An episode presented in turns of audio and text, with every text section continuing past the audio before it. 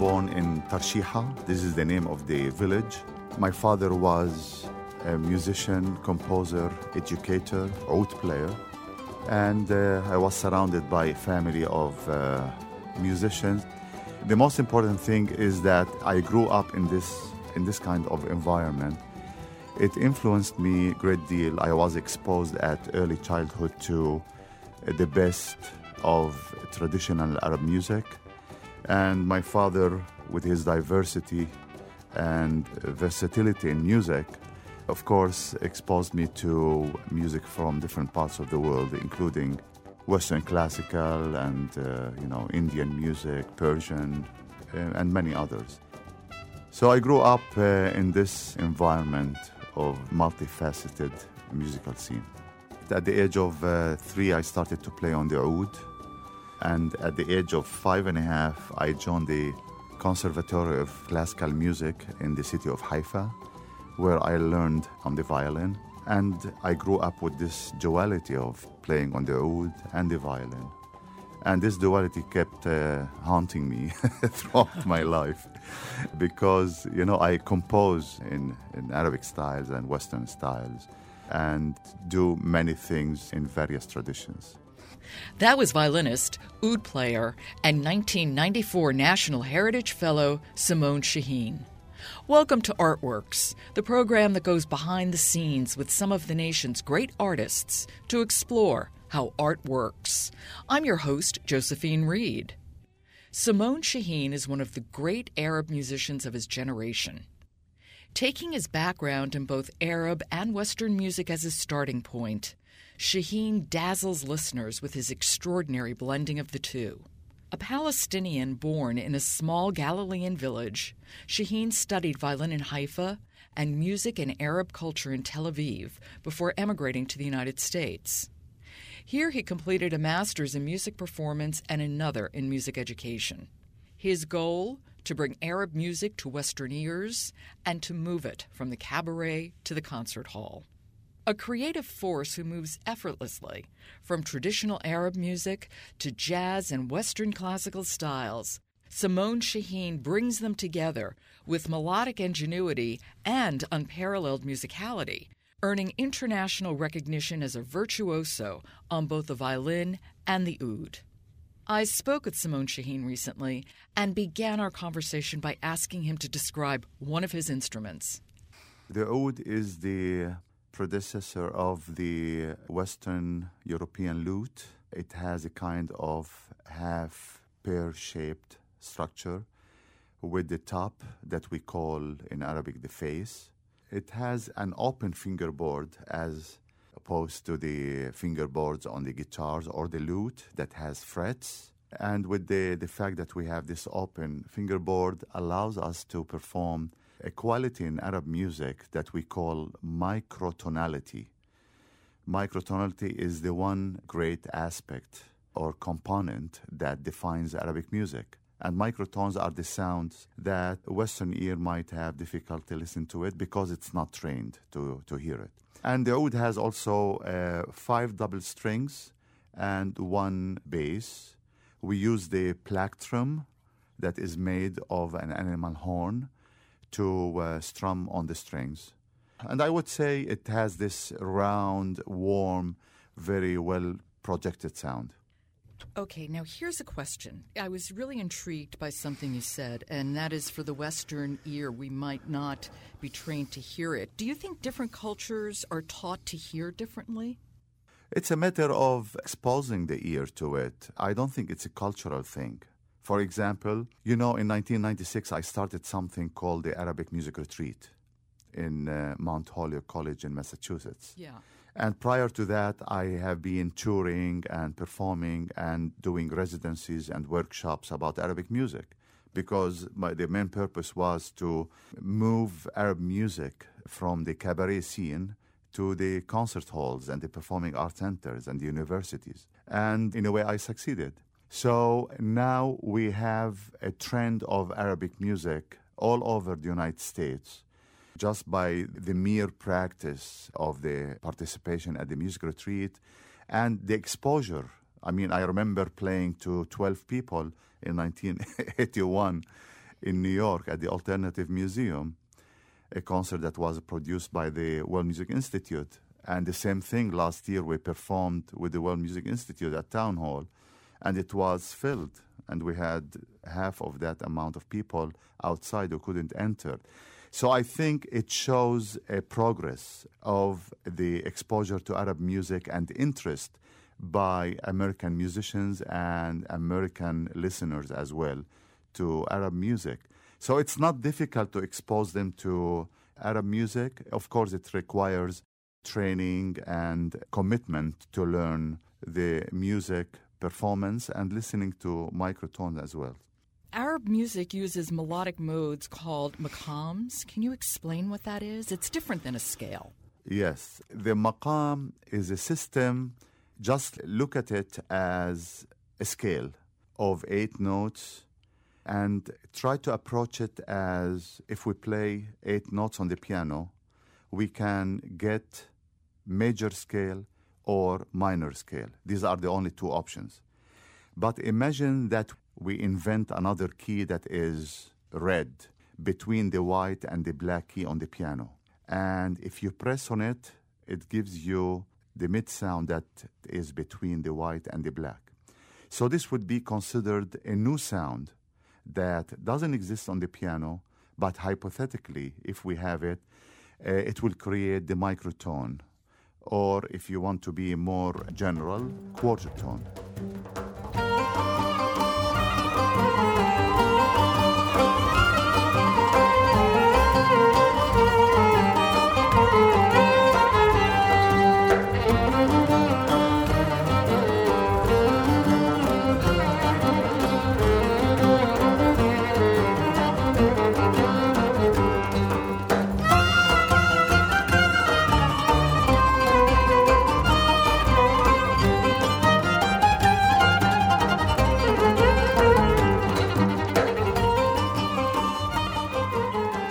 The, mere fact that we have those microtones in our scales, then it opens the possibility for infinite amount of melodies, abundance amount of melodies that defines Arab music, if you will.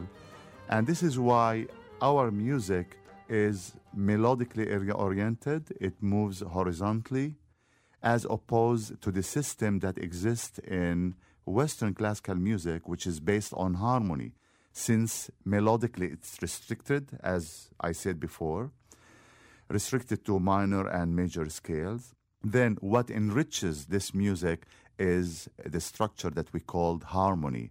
It gives it this richness and emotional expression. While in Arabic music, this emotional expression doesn't need any harmony. It comes out from the richness of the melody itself. I listened to an excerpt of a concert you and Michel Merhi. Am I saying his name correctly? Yeah, yeah, Merhej. Merhej. And he plays the rock. And it sounded like you two were having a musical conversation back and forth. Uh, I think you're referring to improvisation, duet improvisation. Yes. Yeah, the word is riq, which means the Arabic tambourine. And in many of our concerts, I always leave some time, like 10 minutes, for an improvisation. And sometimes we do it as what we call a metric improvisation on the oud and the riq, which is the tambourine. It's an improvisation. I choose the maqam or the Arabic scale at the moment before we start playing. And I choose the metric or the rhythmic mode, the rhythmic pattern at the same time. I just look at Michel and I tell him blah, blah, blah, and he knows. And in certain section of the improvisation, I create what you call the call and response, meaning that I start to play a phrase maybe of four measures and he responds to me with four measures. And we go down in the measures, two, one, half a measure. And it becomes very kind of uh, interesting and exciting. It shows the, the understanding, the, the language uh, that we understand very well, based on, of course, the practice, the knowledge, and the amount of uh, repertoire we have in our mind. So we read each other very well as we play. Duality seems to play a big part in your life. You grew up listening to Western music, playing the violin, and listening to Arab music, playing the oud. You come to the United States to go to graduate school, you study performing art and music education. Correct. Uh, I attended Manhattan School of Music, performance on the violin. And then last year of my Manhattan school, it was the same year I started Columbia University uh, music education, and I graduated there in uh, 1985. So, beside being a performer and studying performance, it was important to do the music education because it has been and still big part of my musical uh, trip, if you will, and a big part of my career is about education, is about educating Arab musicians, American musicians. It's about bringing Arab music and Arab culture as an experience to universities, colleges, even schools, like what I did few months ago in, uh, in Seattle when I was hosted by the University of Washington to perform there. But together with the performance, we uh, organized uh, workshops. Uh, it was kind of residency that included going to schools, elementary, middle, and high schools, and do programs about Arab music and Arab culture. So this is a big part of it, and music education is definitely uh, one big aspect of my career.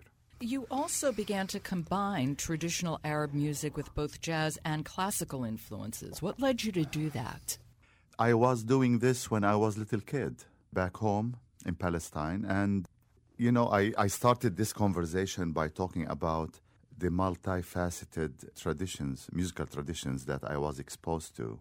So, being exposed to Western classical music, Arabic traditional music, music of West Africa, I was very much in love with South American music, especially Brazilian music.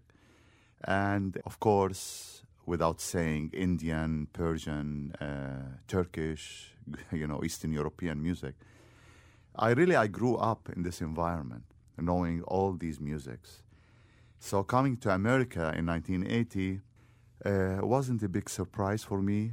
In fact, I was one of those who really promoted the idea of the cross-cultural music attempts. And in 1992, 93, I started a group called Qantara, which means arches or arch.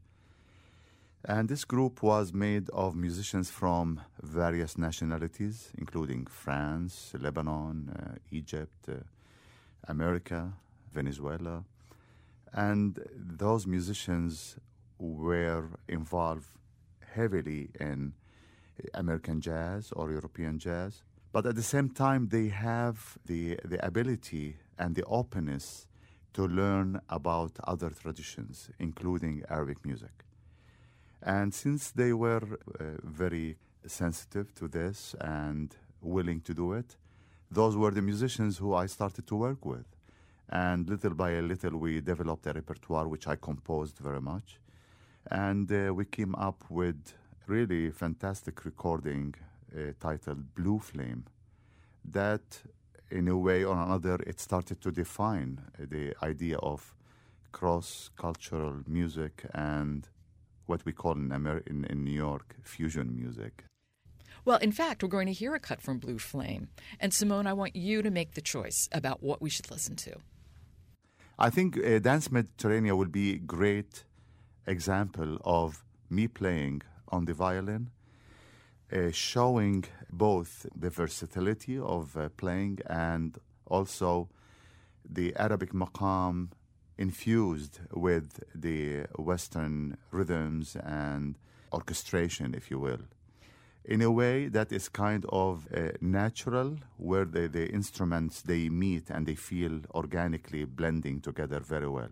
And it's a matter of, again, knowing the music, understanding orchestration, and bringing the, the best of the sonorities of the instruments.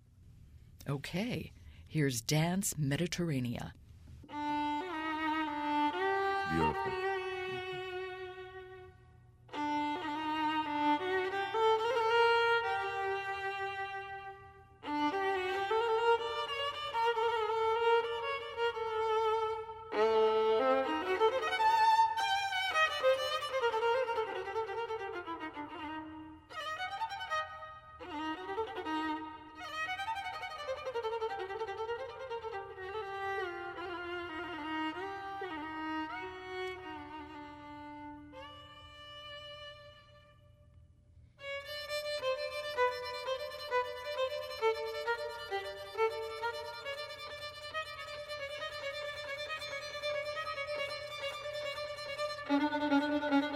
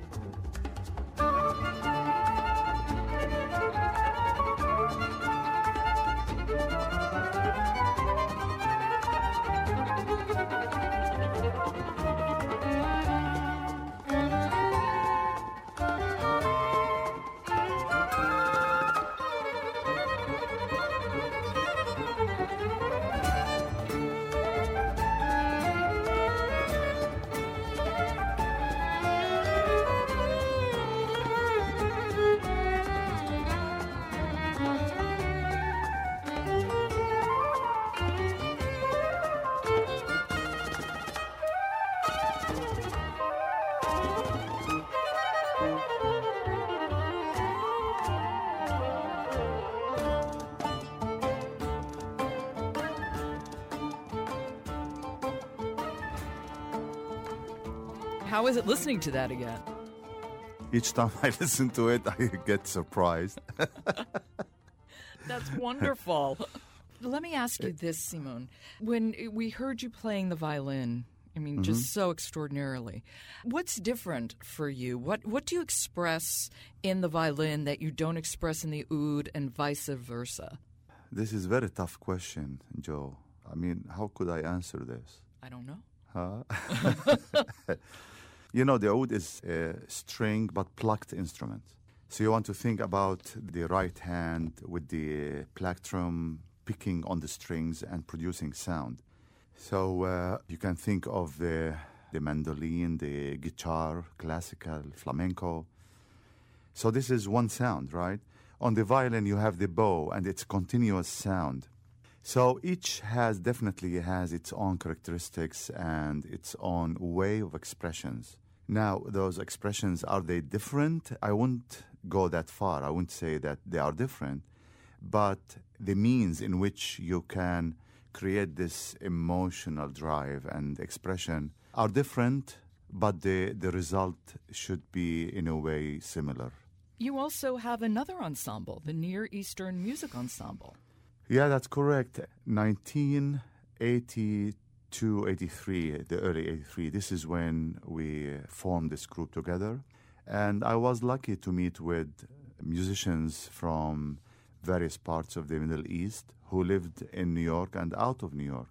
So I brought them together, and in order to reach out, in order to perform on high quality and perform our music, the traditional Arabic music at its best, it was necessarily not only perform as a solo or talk about the music, but create an ensemble that brings the uh, extensive repertoire we have in Arab traditional music, including both vocal and instrumental.